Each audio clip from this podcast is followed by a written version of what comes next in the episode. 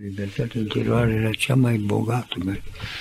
Ce înseamnă libertatea interioară? În afara păcatului.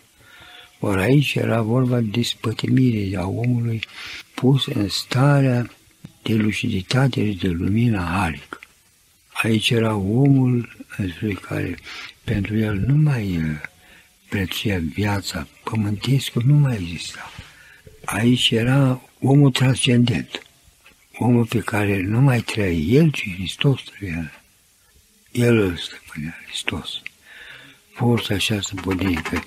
De ce s-au ajuns la, la mari trăitori de pe Sfinți închisorilor, Valilu Gapincu și toți acești mari oameni, tocmai datorită faptului că au avut această forță interioară, au avut această forță de trăire, încât pentru ei lumea nu mai exista.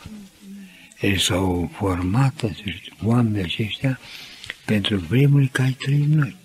Pentru vremuri materialismului, tineretul parcă a fost o, o conservare a lui Dumnezeu ca să fie această mărturie a acestui materialism feroce care a venit asupra omenirii. Și uh, nimic în viață nu te călește mai mult și nu te redresează și nu te umanizează decât suferința. Omul în suferință, atunci omul se găsește în starea aceasta a lui Hristos, a omului însușit care, într-adevăr, plânge cu lacrimi de sânge. De acolo este despărțirea omului de omenesc, de lume, de păcat, de rău. Când a ajuns la această stare de regret pentru ce și-a trăit la un moment dat. Deci ea și male aceste scritori ai noștri care i-au uh, format Dumnezeu în închisori, un Radu Gir, un niște uh, Crainic sau alții, ziceți, care au realizat cele mai frumoase poezii au fost salvarea tineretului. Poeziile lor au fost ca niște rugăciuni. Circulau să fie mai, mai uh, puternic uh, versurile acestea ale marilor scriitori, de la o zi la alta se apărea tot mai mult și mai frumoase poezii. Și era hrana vrana tineretului. Circulau mai mult decât psaltirea sau psalmul lui David, așa încât uh, a fost o hrană spirituală și o menținere pe echilibru acest ideal al creștinului cu adevărat.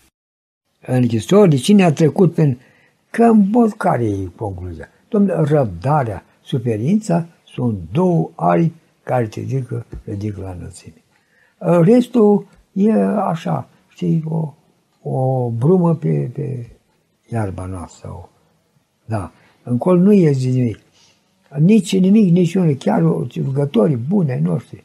Când îl pui la o leac la încercare răbdării și a sferință, dă înapoi.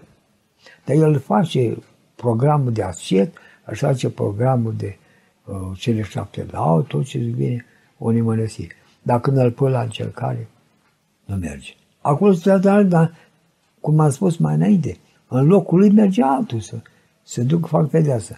Care în celulă rămânea câte două, trei zile, făcea o gafă, apoi nu la tine stia îndată imediat la, la pedeapsă, nu.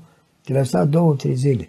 Ei, în timpul ăsta făceam calcul. Păi, tu ești bătrân sau ești mai slab, că bătrâneță și abia la 25 de ani, 30, erai moș. Și eu merg în locul prostii tale. Merg și stau la Chiliești. Și eu mă duc când vine Caraliu să mă ia, care Chirulescu, eu sunt. Hai, ești bagajul, și de băga la subsol acolo, stăteai cele 4-5 zile, o săptămână, și era sol cu moartea, o stare de asta. Cam asta era uh, spirit de jertfă pentru aproape.